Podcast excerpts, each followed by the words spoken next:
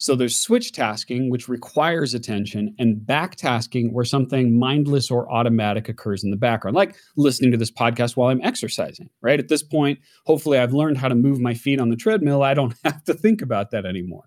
So the question becomes people come to me and they say, Well, Dave, is it good if I do this or is it bad if I do that? This is not a question of morality. This is a question of math.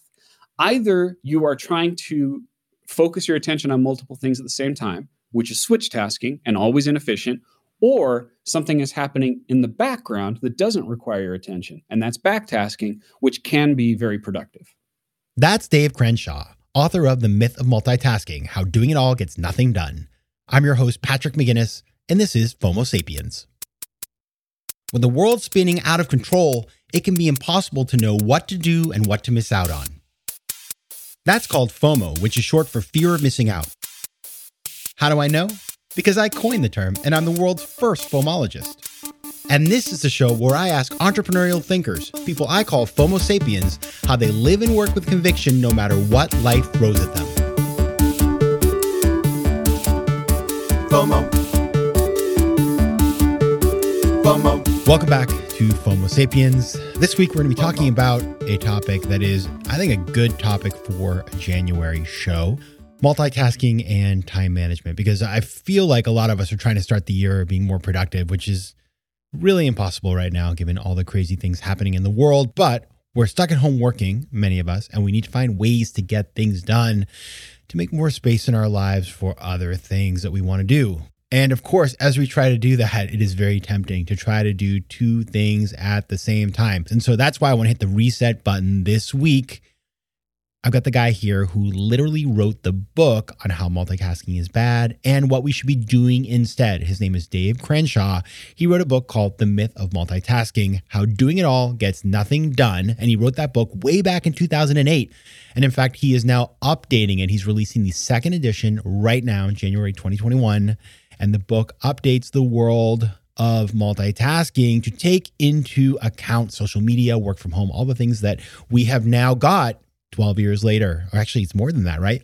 13 years later. Now, the big idea here is that multitasking doesn't actually exist. The term is a lie. We can't do multiple things at once. And in fact, what we're doing when we change between multiple things, whether it's being on a call or checking your email or reading on the web or checking social media. It's called switch tasking. And every time you do that, you stop, start over, and it makes you very inefficient. There's another type of thing he talks about. And by the way, switch tasking is his FOMO. He coined the term. Another term that he talks about, which is called background tasking. That's when you're doing one thing, like, for example, exercising and then listening to FOMO sapiens in the background. Obviously, you're focusing on the FOMO sapiens and the, the exercise is secondary, right? But that is okay. And so we're going to talk about all of those things and how you can get more things done and how you can avoid the inefficiencies that come with switch tasking. Now, my friend Dorie Clark, who's a friend of the show, she was on a long time ago, says that this book is a time management classic and a must read for professionals at every level. And Dorie knows a lot, so I will take her word for it. And I did check out the book and I found it really interesting. So that's what we're going to talk about today. And if you like the episode and you find it useful, here's an idea for you. Think of that person or persons you know that spends all their time scrolling while you're trying to talk to them. They're not focused, they're distracted, and send the episode to them and tell them to listen.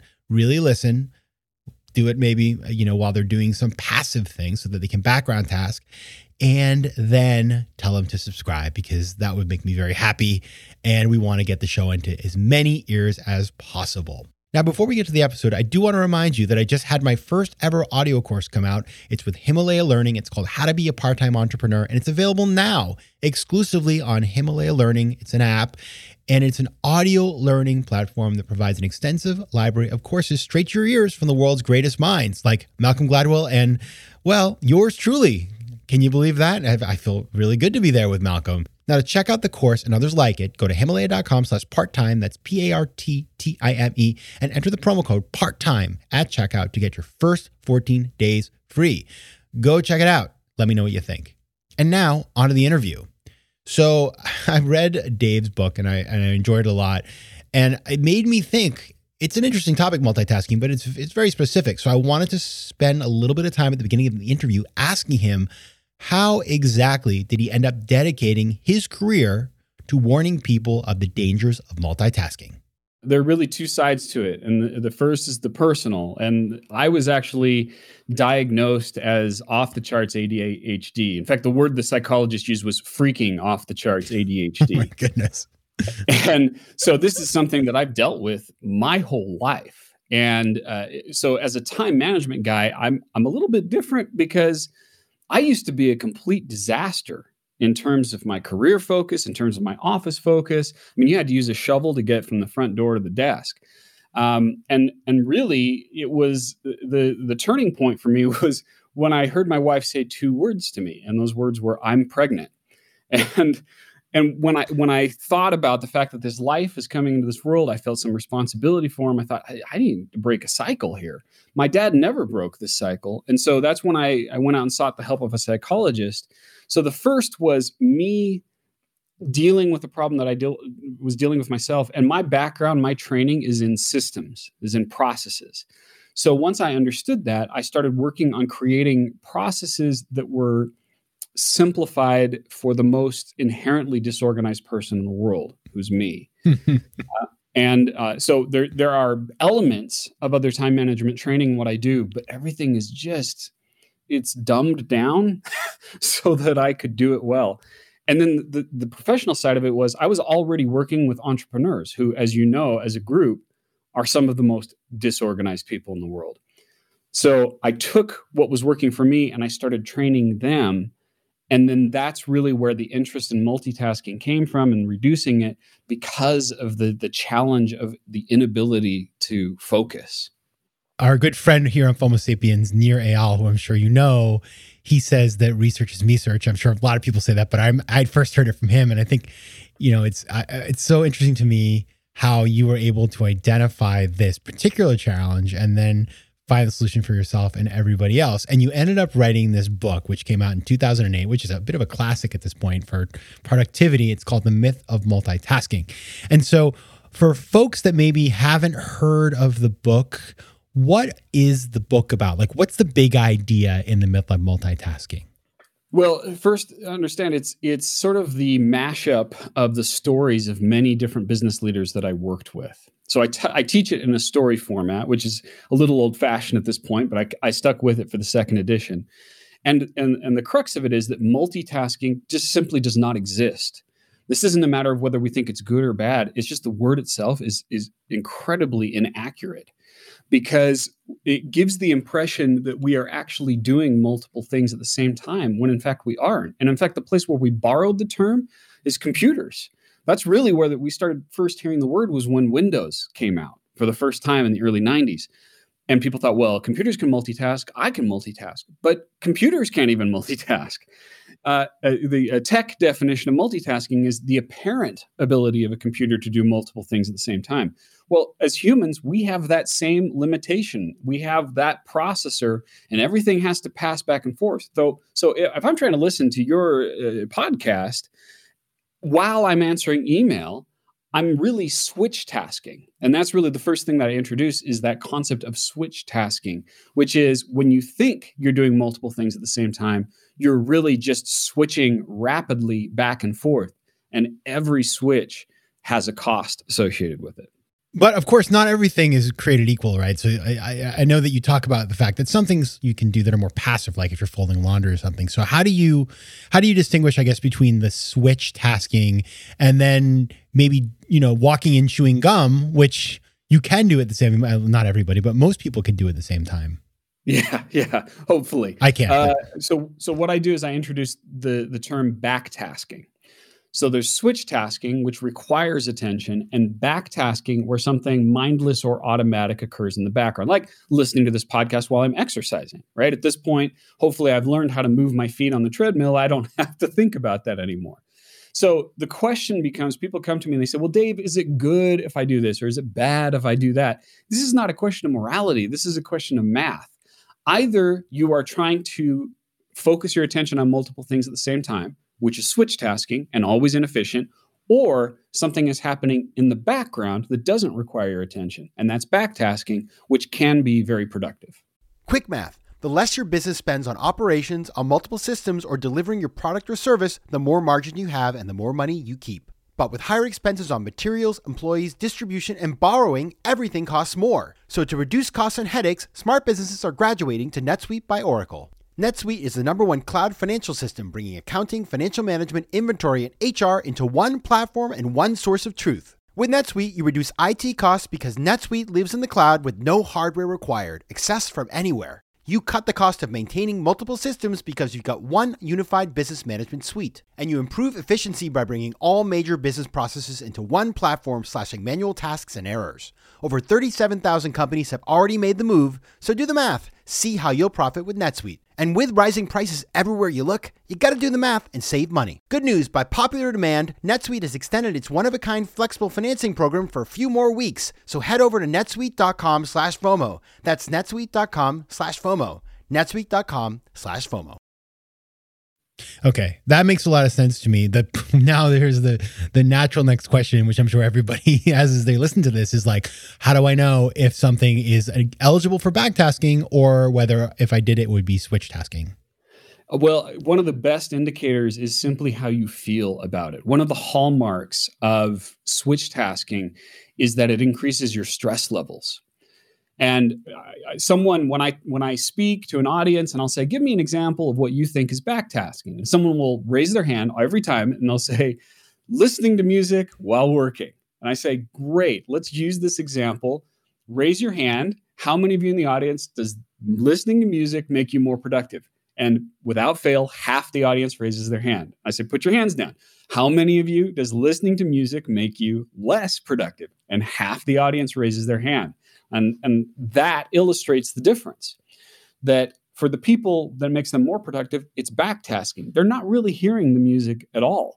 But there's another group, and I fall into this category because I tried to be a rock star for a couple of years. That's part of my backstory. Wow. And I can't hear music without analyzing the structure and the lyrics and all that stuff. So for me, it is definitely switch tasking. So that's part of the question you have to ask is knowing yourself, knowing the type of work that I'm doing, am I really able to put this in the background or is it requiring my attention? That's super interesting. Uh, and I'm definitely one of those people who I think music works well for me. Folding laundry is an example I gave, but what are some other good ones that that you know tend to work for a lot of people? I think an obvious one, and it does work well, is is delegation. Right? If I have someone else performing a task for me, or or even uh, using technology. If I have my computer uh, crunching numbers on a project while I'm doing something else, that's going to be more productive. And you can find ways. Sometimes when I talk about the concept of delegation, people say, "Well, I'm not a business owner. I, I can't hire people." I say, "Well, you hire people all the time. Do you make your own hamburger every time you want one?" Or do you go to Wendy's and you delegate that to someone else while you're looking at your phone? So there are lots of different ways we can we can uh, partition off the work that we do, and we can delegate parts of it to people using places like Upwork or Fiverr. So th- there are lots of different ways to involve other people in the process to be more productive, regardless of what it is that you do for a career. Now, is this something?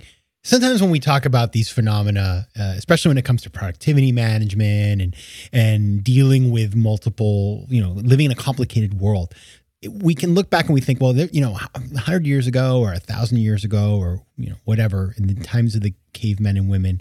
This wasn't a problem, right? This is something that's a modern affliction. But I'm curious, as you think about this multitasking fail that many people are engaged in. Is this something new or is this something that's always been with us? Oh, I definitely think it's something very new. Uh, and it's not, and, and I want to make a distinction. I'm a geek. I love technology. I'm, I'm into all of it. The thing is, it's not technology that's the problem. It's our improper use of technology. It's the fact that we're using all of these tools that are evolving so rapidly but our ability to use them is evolving very, very slowly. And a great example is in the workplace. All of the, the proliferation of the ways in which we can communicate with each other text messages, IM, uh, FaceTime, WhatsApp, Slack. I mean, it just it goes on and on and on.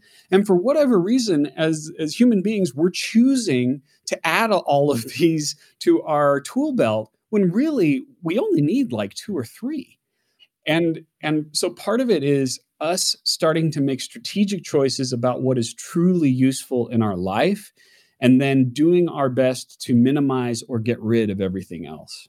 Now, Dave, you mentioned stress as one example as you identify, yeah. and that's clearly a downside of multitasking. And I know that feeling. It's like, first of all, these days, it's how many darn platforms do you have to look at? It's between the Slack and yeah. the messages and the WhatsApp and the Facebook and all. It's really it's a lot. And frankly, it gives me a ton of stress and I outsource as much as I can. Uh, but it's hard to do all of it. But as I think about that, it's sort of like, okay, that's a clear downside. What are the other clear downsides, either at a personal level or an organizational level, that that multitasking causes? Yeah, so there are four primary effects from from switch tasking. Uh, to be clear, uh, so the one we talked about is stress. The other is things take longer no matter what you're doing, you are adding 50 to 100% in the neighborhood of that to your actual completion time when you're switching back and forth between things. Uh, also, the increase of mistakes that you make. Uh, in fact, uh, there was a study out of Michigan State that found that uh, just under a 3%, or excuse me, a three second interruption can increase the likelihood of, of mistakes by double. Uh, and then the the fourth effect is that we damage relationships. So even if you think you're listening to this, you say, Dave, you're full of it. I can be productive. I can multitask. I can switch tasks.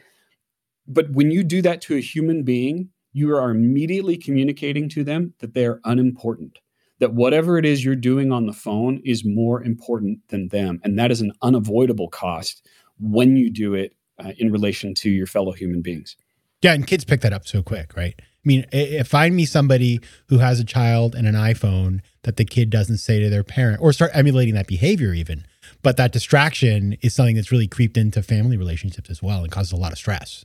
Yeah, I, you know, there's that old commercial, uh, anti-drug commercial from the '80s. I learned it by watching you, right? oh my goodness! Well, it's the same thing with technology. They're learning it from watching us. You know, teens uh, are spending in the neighborhood of seven and a half hours per day just on their phones. Um, that comes from a common sense uh, census uh, uh from Common Sense Media, and and kids eight to twelve are spending almost five hours a day that's that's craziness. But then you look at it and say, where did they learn how to do this? It's us. We're doing it. So part of what we we want to do to start to take control and stop living the myth of multitasking is having a sanctuary, a, a physical sanctuary, a, a scheduled sanctuary where we say we set these things aside. We're not going to use them. We can function for a half an hour. We can function for an hour without technology and it takes a little getting used to but the more you do it the more you realize and your brain realizes wait i do have control here. Yeah and the same this just really goes back into some of the work of, of course around fomo that i've done over the last couple of years and, and the fact that our devices are designed it's the attention economy so they're they make money off of us by grabbing our attention and monopolizing it and causing us to for example want to check the news every five minutes which of course is a switch and then it distracts us. And so it's it kind of all compounds. And so doing those kinds of things i want to get into solutions next in more detail but just separating yourself from that device is a first step towards reclaiming control. Now i, I do want to get to some solutions but before we do i do have a question. I was telling somebody today i was going to interview you hava uh, Kalberg, who is a listener to the show a longtime listener and she said i have heard that women are better. And I know the word multitasking, we I think we've just agreed that that doesn't even exist, but switch taskers than men. So, and then I, I got on Google, which of course is the source of all information in the globe, and I found it was a split decision. I couldn't find it one way or another. So, for Hava and all of the women out there who may have heard this rumor, what is the truth on that? Yeah, well, and, and I will say too that there's something about my message and what I do with time management that women particularly gravitate toward. So I have done a lot of consulting and, and coaching with female executives. And I could tell you about all the different studies and how some of them say there's no difference. And I've seen some that say women are better at switch tasking or incur less switching cost. I'm just going to cut to the chase. I do believe women incur less switching cost than men do, meaning if something interrupts them, they're more quickly able to return to what they were doing before. But there's a big but after that. And the but is that they're still incurring switching cost. So it, it's not, and, and, this applies not just if you're a man or a woman, but if you're if you're 16 or you're 65, it, it has nothing to do with your age or your gender or your background. This is simply a matter of math. When you try to engage in multiple attention requiring tasks, you must pay some cost. So the goal should be not to get better at paying less cost, but to get better at not paying the cost at all. And that means figuring out ways to improve your focus. So I guess your point there, if I was to repeat, is even though you pay less of a cost, you're still paying a cost and you want to get rid of it. Right. Even if you think you're a good multitasker. And by the way, um, statistically speaking, studies have shown, like out of out of U, the U of U, David Strayer, who's in my backyard, uh, that uh, if you think you're great at multitasking, statistically speaking, you're probably the worst at it. That's like with everything so, in life, by the way.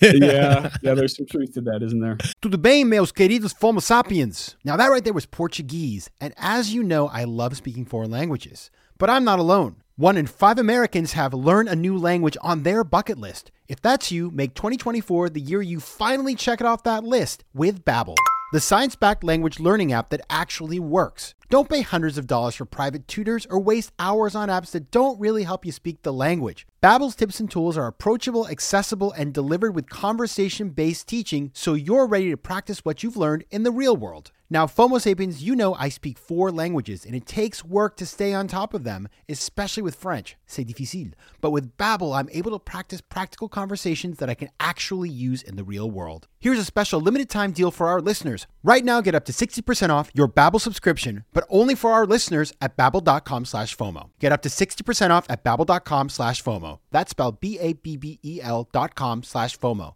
Rules and restrictions may apply. All right, so okay, I feel I'm feeling stressed right now, not because I'm trying to switch tasks, but just because I feel like you have opened this level of concern because I, I kind of think I'm pretty good at it. So clearly, I'm one of those people. So you're coaching me. Uh, we meet, or an entrepreneur because you work a lot with entrepreneurs. What do you do to fix people to get them off of this very pernicious habit? Yeah, well, and and I'm glad that you say that because honestly, that's not my goal. I'm not a researcher. I'm not like the, the guy who wants to just share a big idea in your lap and say, figure it out. Uh, I'm, I'm a behavior sort of guy. I want to help you modify behavior. So, what we're going to do is we're going to take a look at uh, two different types of switches that are taking place in your day, which are there are the passive switches and then there are the active switches. Passive meaning they're being done to you, and active meaning you're doing them to yourself. So, first, I'm going to look at the passive ones because usually those are the easiest to control. So, for instance, let's just start with technology. Think of all the times that your phone notifies you of something, anything. How many times is that happening in your day? So then you look at it and say, which of these are absolutely necessary? What, what do I need to know in an emergency. Do I know need to know that I have more lives in Candy Crush? Probably not. So let's turn that on. Do I need to be notified every single email uh, that comes in? Probably not. I can probably schedule time on my calendar to deal with those.